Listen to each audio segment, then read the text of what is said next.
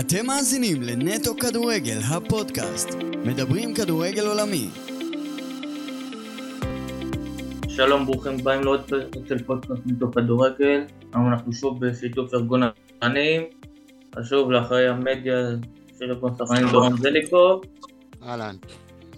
ושלום לשוערה של וולוס היוונית בוריס קליימן. שלום בוריס. שלום, מה שלומכם? בסדר, טוב בוריס, נתחיל מאתמול. סליחת מול אולימפיאקוס. התוצאה לא הייתה נעימה, אבל בוא תשתף כאילו איך לשחק במשחק שלהם נגדה. המשחק היה באצטדיון שלנו. שלכם, נכון. רוב הקהל שהם הביאו זה הרגיש כאילו אנחנו משחקים במשחק חוץ. אבל גם במשחק הקודם הלך קצת יותר טוב, יצאנו 1-1 מולה באצטדיון שלהם. אתמול התחיל קצת לא טוב, פנדל בדקה השנייה, ואחרי זה כבר הגענו לכמה מצבים ולא הצלחנו להפקיע. ומשם זה הלך וידרדר. גם מאז שחזרתם מהפגרה, כן, אבל מאז שחזרתם מהפגרה כאילו לא הולך, לפחות, אתם לא מפקיעים, גם הפסדתם לפני שבועיים ליד סנטונה 4-0, מה, יש לך הסבר מה קרה לקבוצה פתאום? נכון, האמת שדיברנו על זה בחדר הלבשה, גם שהיינו מנצחים לפני הפגרה, אז לא נראינו כמו שהיינו בתחילת העונה, ואז יצאנו לפגרה, והאמת שהמשכנו להתאמן, התאמנו ברמה מאוד גבוהה, וגם נסענו למחנה האימוני, והתאמנו, וכן הרגשנו שאנחנו מתחזקים. כל קבוצה עוברת איזשהו משבר קטן, גם פנתנייקוס עכשיו מאבד הרבה נקודות. השאלה זה איך אנחנו יוצאים מזה. עשינו פעמיים טקו, גם נגד אסטרס טריפוליס וגם נגד אופי. הנה, היום אופי ניצחה 4-0 את פנאתוליקוס, שהם גם כן חזקים, ואופי גם כן התחזקו דווקא אחרי הפגרה. יש לנו עכשיו משחק גביע נגד פנאתנייקוס, ואחרי זה 3 משחקים מאוד חשובים בליגה, אז אני מקווה שאנחנו נגיע יותר פרש ויותר נקיים למשחקים האלה. איך אתה רואה עד עכשיו את העונה שלך ביוון? איך אתה מסכם אותה עד עכשיו? מבחינה אישית אני יכול להגיד לך שגם פידבקים שאני מקבל, וגם אני אישית עם המאמן שההורים שלי, אז עונה טובה.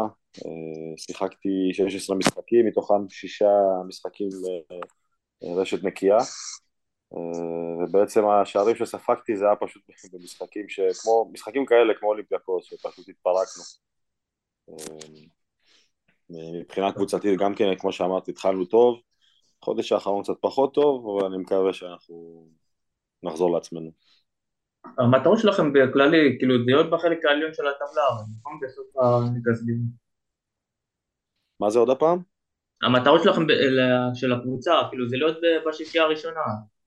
כן, תראה, וולוס קבוצה די חדשה כמועדון.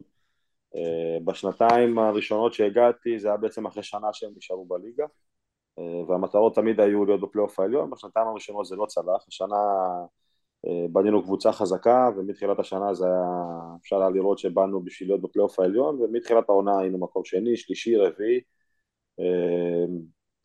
זה לא פשוט, זה לא קל כאן, יש הבדלי תקציבים מטורפים, אם זה אולימפיאקוס, פנאתנייקוס, אריס, פאוק, AEK, תקציבים הרבה יותר גבוהים מהתקציבים שלנו, כך שזה די קשה להילחם על הפלייאוף העליון, זה בעצם משאיר, זה 5 קבוצות גדולות, וזה משאיר 3-4 קבוצות שנלחמות על מקום אחד, שזה המקום השישי בעצם. אבל אנחנו עדיין תלויים בעצמנו, אנחנו 4 נקודות ממקום שביעי. אז אני מקווה שאנחנו לא נעשה פדיחות. הקשר שלך עם דורון לייטנר, אתה בקשר איתו? האמת שלא, בכלל לא. בכלל לא. אני רק מכיר אותו גם מהנבחרת, קצת עקבתי אחרי הנבחרת, עד גיל 19, נבחרת הנוער, עקבתי אחריהם וראיתי אותו שמה, אבל אף פעם לא יצא לי לדבר איתו, להכיר אותו אישית. אני מקווה שהוא יהיה בסגל ויוכל להתחיל לשחק קצת יותר באולימפיאקוס, למרות שיהיה לו קשה.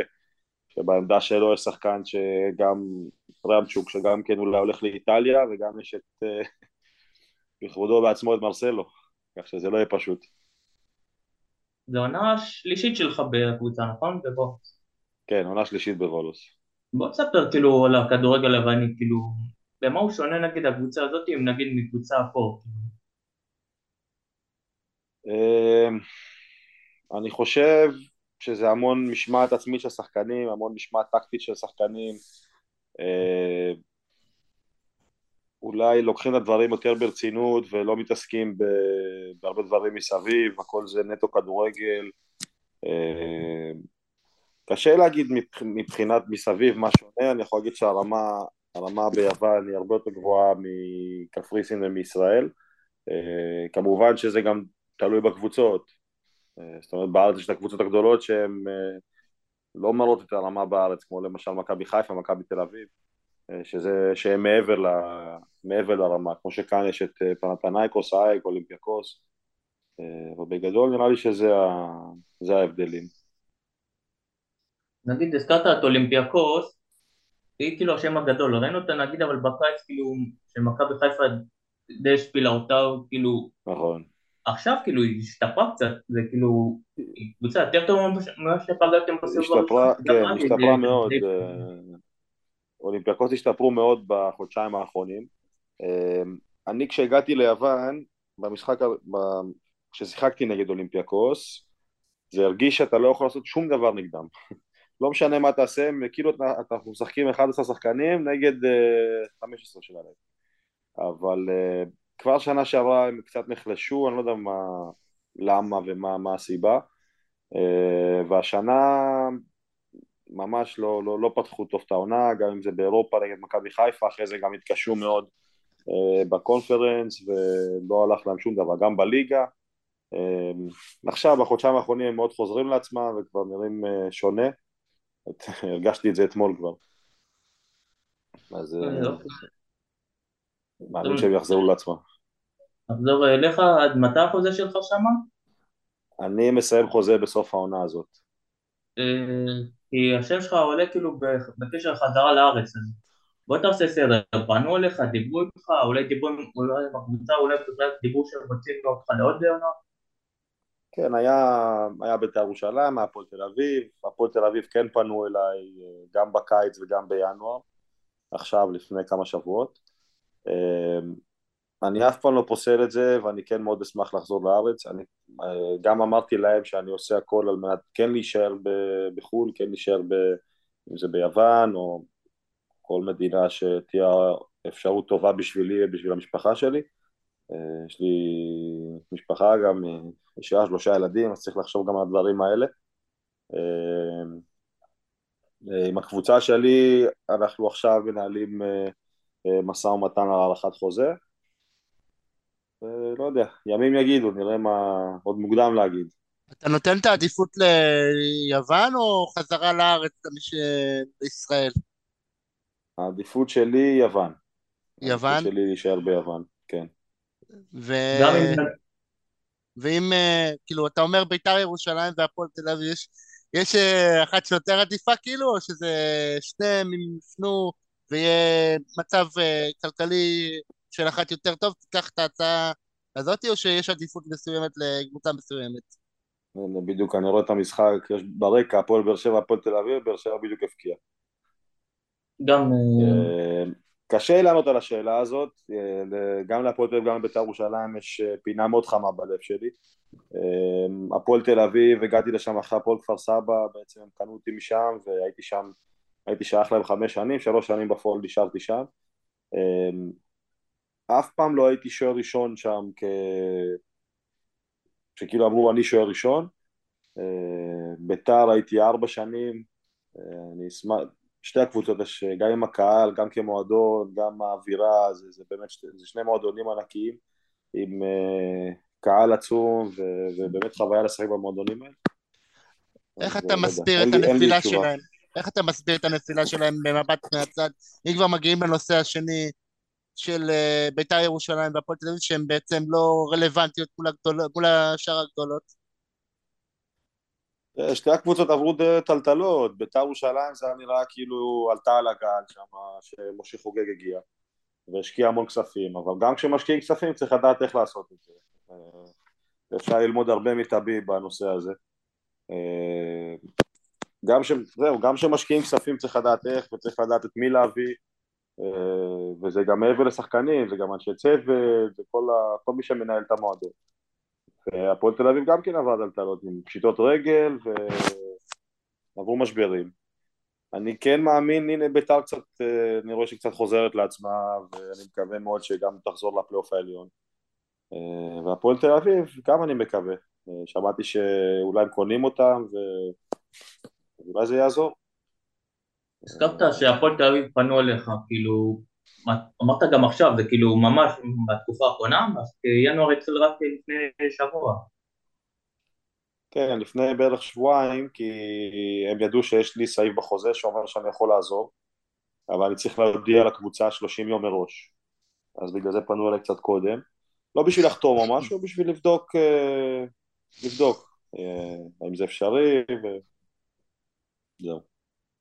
האמת, אם הזכרת את המשחק, אז גם פה יש איזשהו חלק, אז לא יודע, אולי פתאום השם שלך יעלה שוב, אבל נחזור אליך, כאילו, בהפועל תל אביב הזכרת שלא באמת היית שוער ראשון, למה בדיוק לא סמכו עליך? כי היית צעיר שם? בהתחלה הייתי שוער שני ביחד עם הפועל העדל, ויחסית כשוער שני שיחקתי די הרבה משחקים, אני חושב למעלה מ-20 משחקים בשתי עונות, גם בגביע, גם בגביע הטוטו, גם בליגה, והייתה לי דווקא תקופה כן טובה ששיחקתי כמה משחקים רצופים, כי הראיתי יכולת טובה, עד שקיבלתי אדום, בפנדל נגד מכבי נתניה, אני עדיין זוכר את זה. בעונה אחרי זה הייתי בנבחרת האולימפית, הגענו ליורו, עשיתי יורו טוב, ואחרי זה בעצם הייתי אמור להיות שוער ראשון, ואז היינו אני ודני עמוס ביחד. מה שעשה בעצם סוג של חצי-חצי ביני לבינו בכל העונה הזאת, ואחרי זה אם אתה זוכר לה את כל הבעיות הכלכליות של הפועל תל אביב, עם הקיזוזים של השחקנים והכל, ואז שם עברתי לבית"ר ירושלים.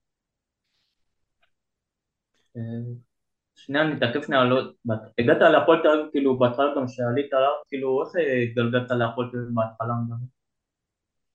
אני חושב כל המעבר של אלי תביב, אלי עבר מהפועל כפר סבא להפועל תל אביב, אם אתה זוכר, דאגלס דה סילבה, יבוא, חלוץ, אביחי ידין, כל אלה עברו בשנה הראשונה כבר להפועל תל אביב, ואני עברתי שנה לאחר מכן, שהייתי בין 18, אני חושב, 18 או 19, עברתי להפועל תל אביב, בשנתיים הראשונות, בשנה אחת הייתי מושל למכבי הרצליה, הייתי צעיר, שיחקתי בליגה הלאומית, בעונה השנייה הייתי בהפועל כפר סבא, שכמעט עלינו ליגה שם, גם כן פספוס גדול, ואז חזרתי להפועל תל אביב. אפשר להגיד שהיחסים שלך עם אלי תביב מצוינים עד היום? אני לא בקשר איתו, היחסים שלי איתו תמיד היו טובים, הוא סוג של לקח אותי תחת חסותו מגיל מאוד קטן, בגיל 15 כבר חתמתי חוזה להפועל כפר סבא, אחרי זה יחד איתו להפועל תל אביב, אחרי זה לבית"ר ירושלים, אז יש לנו עבר ארוך ביחד. איך תמיד השם שלו בא בקונוטציות שליליות, כאילו כל הזמן אומרים עליו שהוא קובע ושזה, ושהמאמנים אצלו לא ממש קובעים, איך אתה מסביר את זה בוריס? אני לא יודע אם זה שלילי, אני לא מכיר בעלים בארץ, חוץ מאולי שניים שלא כל כך קובעים, אני יכול להגיד לך, תראה, בעלים של הקבוצה, סופו של שורה תחתונה, זה הבן אדם ששם את הכסף, והבן אדם שאחראי על הכל, הוא יכול לעשות בדרך כלל מה שבא לו. אלי מבין המון כדורגל, והוא רואה כדורגל כל היום, גם כשמביאים שחקנים, הוא רואה סרטים של שחקנים, בוקר צהריים ולילה, כל היום, 24/7, בשביל להביא את השחקנים הנכונים. לא יודע אם מדברים עליו, זה נכון שהרבה פעמים מדברים עליו בצורה שלילית, אני אישית, אולי רק בעונה האחרונה בבית"ר ירושלים, שקצת היה עניינים של משא ומתן, כן אינן משא ומתן, לא אינן משא ומתן, אז זה היה בינינו קצת טאקלים, אבל אני אישית לא יכול להגיד עליו שום דבר. אוקיי, נעבור באמת לבית"ר, כאילו, היה לך באמת שנים טובות שם, אבל כאילו, בסוף כאילו, גם הקהל הרגיש כאילו, משהו קרה בינך לבין היחסים הקהל, כאילו, למה הסוף שלך שם בביתר היה פחות טוב? מה קרה שם? תראה, כל עניין של יכולת, התחלתי את העונה קצת פחות טוב, היה את כל הסיפור עם המאמן שוערים, היה את כל, עם שרון מימר המאמן, שבעצם פיטר את המאמן שוערים, את גיא, שהיה מאוד קרוב אליי, במבט לאחור, אם אני מסתכל אחורה, לא הייתי צריך להגיב כמו שהגבתי, לא הייתי צריך לתת לזה זאת אומרת, זה לא שלא הייתי צריך לבוא ולהגן עליו ולבוא ולנסות שהוא יישאר ביחד איתי, הייתי כן צריך לנסות כמו שעשיתי, אבל לא בצורה כל כך מוגזמת כמו שניסיתי, וזה כן מאוד מאוד השפיע עליי. ביני לבין המאמן שוערים שהגיע, לא היה לנו חיבור טוב, לא עבדנו טוב ביחד, ואז בעצם נתתי להרבה דברים להיכנס אליי, ושם היכולת שלי לא הייתה כל כך טובה. נראה לי המחזור הרביעי, השלישי או הרביעי בא את המקום שלי בהרכב, משחק לאחר מכן כבר חזרתי, התחלתי לעבוד גם עם גיא סולומון באופן אישי, גם התחלתי לחזור לעצמי, ושם בעצם התחלתי לעבוד עוד הפעם יכולת טובה, וכמובן שעוד הפעם היחסים הטובים שלי עם הקהל חזרו, ואחרי זה, אחרי חודש לדעתי, משהו כזה, נפצעתי, קראתי את השיר 4 ראשי, ושוב, מבט לאחור לא הייתי צריך להמשיך לשחק, כי בעצם חזרתי כבר אחרי משחק אחד, חזרתי עם הקרע, המשכתי לשחק, כי לא רציתי להפסיק לשחק, הייתי צריך לקחת עוד קצת זמן לעצמי, אבל שוב, הכל עניין של יכולת, כשאתה טוב כולם אוהבים אותך, כשאתה לא טוב, אז יש, תלוי מה עשתה לפני זה, אז יש קצת סבלנות, משחק, 2-3, יש סבלנות, אבל אחרי זה כבר מאבדים סבלנות מאוד מהר בכדורגל. אז זה אתה כאילו השפיע עליך כל הסיפור עם המאמן שוערים, כי גם נגיד טענות שדיברו נגיד על הגמר גביע עצמו, ששם היו כל מיני טענות שכאילו, איך נגיד את זה בלשון עדינה, כאילו לא הייתה במיטבך. כן, אני זוכר את הגמר גביע, תאמין לי, אני זוכר את הגול הזה, הגול הראשון, שזה גול שאני צריך לקחת, שער שאני צריך לעצור, אבל אתה יודע, אחרי זה כבר חזרנו למשחק, עשינו 1-1 נראה לי אחרי דקה או שתיים, ואז מי זה היה? שיימן? אני לא זוכר מי זה היה שבאת הפצצה הזאת ברגל ימין לחיבור בדקה 110 זה היה, 112. בוריס, כמה כואב לך שאתה עדיין חכת לך בזיכרון הגמר גביע והעונה הזאת שהייתם ממש, נשאתם את האליפות ובגביע המדינה תוך חודש, משהו כזה, כמה זה כואב לכם, כאילו לך באופן אישי? האליפות אף פעם לא הייתה שם, לא חושב שהייתה שם אופציה לאליפות, אני זוכר שהפער היה פער גם בנקודות, גם ביכולת מאוד גדול, האליפות אף פעם לא הייתה שם, הגביע זה כן מאוד כאב, כי יכולנו לסיים את העונה עם טעם מאוד טוב, להביא גביע על בית"ר ירושלים, בית"ר לא הביאה גביע המון שנים, אז כן מאוד כאב לי, כן, כי בסופו של דבר, כמו שאמרתי, יש זיכרון קצר, אז בסופו של דבר, ברגע שאתה, גם הגביע הלך, גם היה קצת דיבורים עליי, על יכולת כזאת או אחרת, אז ברגע שאתה מסיים ככה, אז אוטומטית זוכרים אותך קצת פחות טוב, למרות שאני יכול להגיד לך שכשהיו דיבורים שאולי אני חוזר לבית"ר ירושלים, אז כמעט קיבלתי אלפי הודעות מהאוהדים שרק תחזור ותחזור ותחזור, כך שאני יודע שהם עדיין אוהבים אותי ועדיין סומכים עליי, זהו, מה שהיה היה, היה מזמן. ואחרי שסיימת את התקופה הטובה בבית"ר, כאילו, לא חשבת כאילו להמשיך בארץ? כאילו לעבור לקבוצה יותר גדולה? בבית"ר ירושלים, כשאני הגעתי לבית"ר ירושלים, הגעתי לחוזה של 2 ואופציה לעוד 2. אחרי 2, בית"ר ירושלים ימשו עליי את האופציה ביום האחרון, בשנייה האחרונה של אותו יום. אני לא יודע מה הסיבה, אולי סתם למתוח אותי או לא יודע מה לעשות, אבל שם בעצם, כי אני חשבתי שהם לא יממשו את האופציה, אז שם הייתי אמור לעבור למכבי חיפה, כבר הכל היה לי מוכן, החוזה והכל. אחרי בית"ר ירושלים, בגלל שהייתה תקופה די ארוכה, שגם התקשורת הייתה עליי, והיה הרבה עליהום כזה, אז כמו שאמרת, קצת דיבורים פחות טובים, אבל שם הייתי אמור לעבור להפועל חיפה, אחרי בית"ר ירושלים, לא יודע אם אתה זוכר שהיה את שטפוס שהיה צריך לעבור להפועל באר שבע, ואז ברגע שהוא עובר להפועל באר שבע, אני עובר להפועל חיפה. ובסופו של דבר שטפוס לא עבר לבאר שבע, ואני גם לא עברתי להפועל חיפה. ואז יצאתי לקפריסין. אני זוכר שאז דיברתי בדיוק עם הסוכן, עם אדם קידן, אמרתי לו, לא אכפת לי איפה, לא אכפת לי מה, לא אכפת לי כמה, רק תיתן לי איזושהי קבוצה בחול, ויאללה. נצא דרך חדשה. דעתי אחרי שבוע, משהו כזה, הוא דיבר איתי ואמר לי, יש הצעה מפרלימני בקפריסין, ועברנו. איך הכדורגל בקפריסין? כבר הגענו לצד הזה של קפריסין, איך הוא נראה מצדך? כשאני הייתי שם, זה לא מה שקורה שם עכשיו, אני עדיין עוקב אחרי הכדורגל בקפריסין, כשאני הייתי שם היה הבדל מאוד מאוד גדול בין הקבוצות הגדולות לקבוצות הקטנות, יש שם את אפולון, את AEK לארנקה, את האיילי מסול, את הפועל, את הומוניה, נורטוזיס, ובינם לבין הקבוצות הקטנות יותר בליגה יש הבדל עצום. מה שקורה היום זה שקודם כל יש המון זרים בקפריסין, יש מלא שחקנים מספרד, ברזיל, ממדינות, אתה יודע, שחקנים מאוד טכניים, ויש רמה מאוד גבוהה, יש שחקנים ברמה מאוד גבוהה בקפריסין.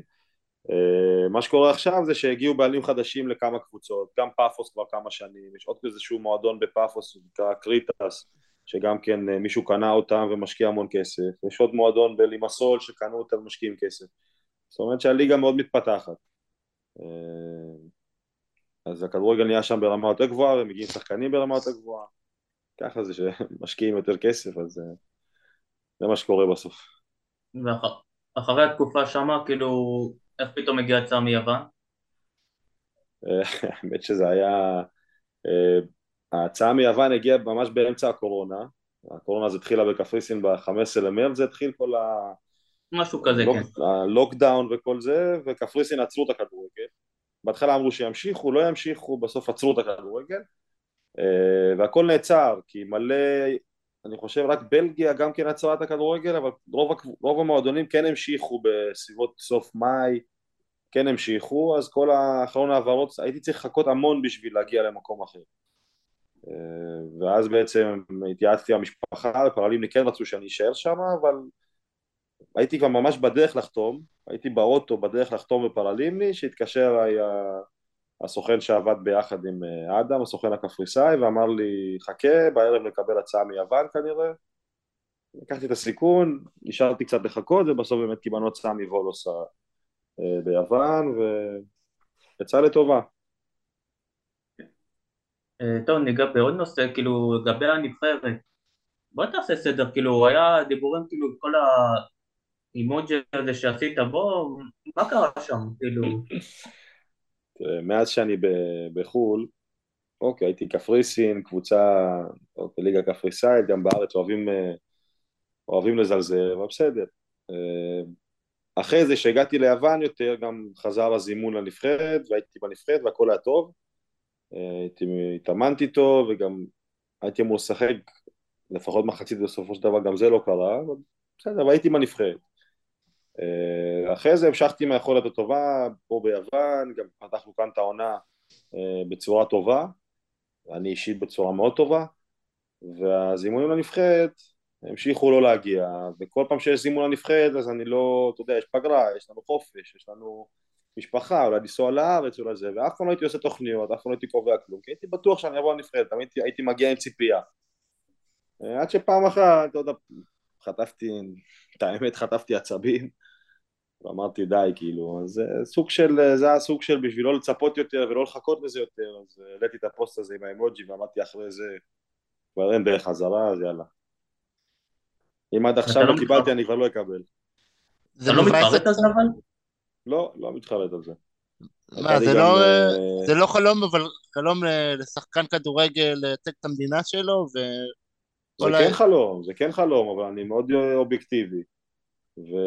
וחלומות לחוד ומציאות לחוד, החלום שלי תמיד היה להיות שוער ראשון בנבחרת, ואני עד עכשיו חושב שהגיע לי הצ'אנס הזה לבוא ולהוכיח את עצמי בנבחרת, אבל זה לא הגיע עד היום, ואני כן מראה יכולת גבוהה במשחקים כאן, ואני יכול להגיד לך שכל פעם שאני מדבר אחרי משחק באיזושהי כתבה או באיזשהו רעיון אחרי משחק, תמיד שואלים אותי איך זה שאני לא מוזמן לנבחרת, ותמיד אני אומר להם, לא יודע, דלגו שאלה, כי לא יודע, באמת לא יודע. אבל זאת המציאות, ואם עד עכשיו לא קיבלתי זימון ולא קיבלתי את הצ'אנס, אז מתי אני אקבל? לא יודע, דודו גורש יש רק אחד שמקבל צ'אנס בגיל כזה. כשוער כבר, אתה יודע, ניסיון, מי אתה היית לוקח, דניאל פרץ או עומרי גלאזר? את מי אני לוקח, דניאל פרץ או עומרי גלאזר? לא יודע, את שניהם. אוקיי. השנייה אני רוצה להתעכב על הנבחרת, אבל מאז שיוסי בנון הגיע גם יצא לך לשתף איתו פעולה טיפה, לא ניסית ליצור אותו קשר, כאילו לא דיבר איתך משהו? דיברנו, הייתה לנו שיחה דווקא הייתה לנו שיחה טובה, בחתונה של דסה נפגשנו וישבנו ודיברנו, הייתה לנו שיחה טובה, ואמרנו שברגע שיגיע הזמן שצריך להזמין אותי, אז ייצרו איתי קשר וידברו איתי ועוקבים אחריי, מה שלא קורה, לא עוקבים אחריי ולא, גם לא היו עוקבים, לא מסתכלים. מסתכלים על מה שקורה בארץ, וזה הכל. אתה, מבחינה מקצוע, אתה מרגיש כאילו יש לך מקום בסגל? בנבחרת? כן. לא בסגל, אני צריך לשחק. אתה אומר אפילו שוער ראשון? כן. אוקיי. אפשר להגיד את טובתו, שבכל זאת הוא שוער ראשון בקבוצה היוונית. הוא לגיונר בכיר, כאילו, בליגה יותר בחירה בישראל, אז אפשר להבין. כן, האמת, כן, שומעת. בוא, אני רוצה לחזור איתך עוד אחורה, כאילו, עלית, כאילו, לא נולדת בארץ, נכון? עלית מברית המועצות, כאילו, הולך כאילו, החלטת פתאום להיות שוער, מה? עליתי מאוקראינה בגיל 10 חודשים, איך הגעתי להיות שוער? לא יודע, האמת, הגעתי בכלל כשחקן, להפועל כפר סבא, בהתחלה הייתי מגן שמאלי, אחרי זה הייתי כזה הכי גבוה, מכל הילדים הייתי הכי גבוה, ולא היה לנו שוער, אז המאמן אמר לי, שמע, תכנס לשער לאיזה חודש, חודשיים, עד שיבוא איזה מישהו להיות שוער, ואז נחליף אותך. והייתי טוב, והמאמן אמר לי, שומע, תשאר שם, תשאר בכלוב. וככה זה המשיך, ככה זה התגלגל, ואז לאט לאט היה נבחרת המחוזות, ונבחרת הילדים והנערים והנוער, וככה לאט לאט זה התגלגל והמשיך, עד היום.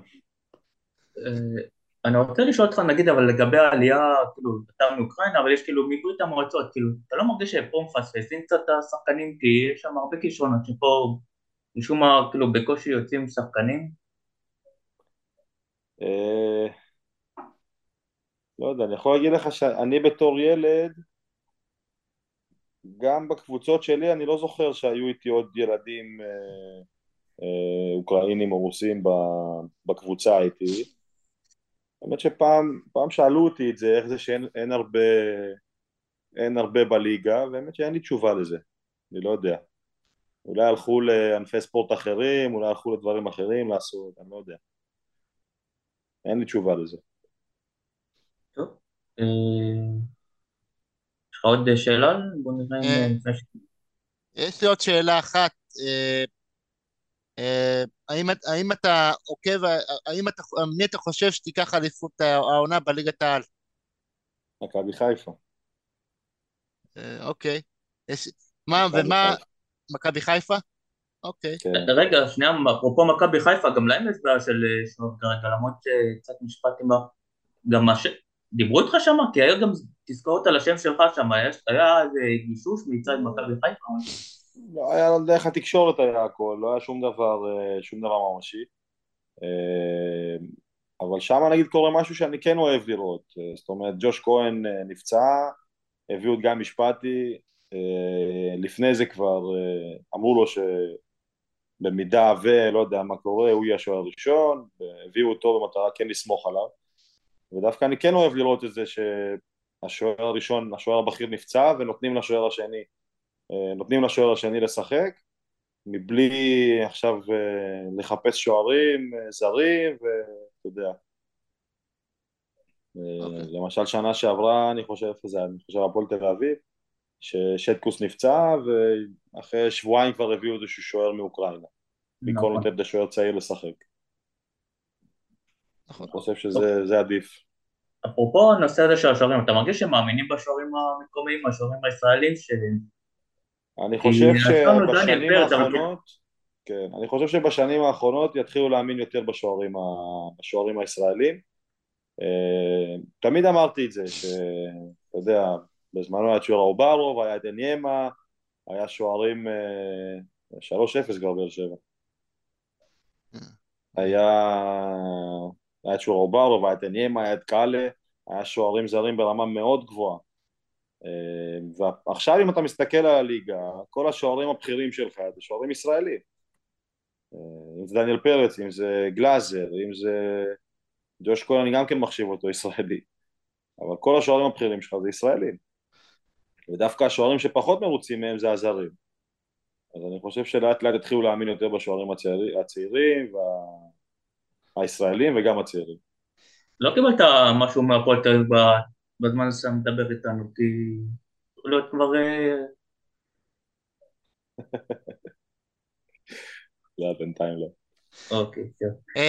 שאלה, אתה יודע, אנחנו בכל זאת בפרק בשיתוף ארגון השחקנים, רציתי לשמוע ממך בוריס, אם יש איזה הכנות ליום שאחרי גם, אם אתה חושב גם על היום שאחרי. אני יכול להגיד לך שבצעירותי הייתי די בזבזן, נגיד ככה.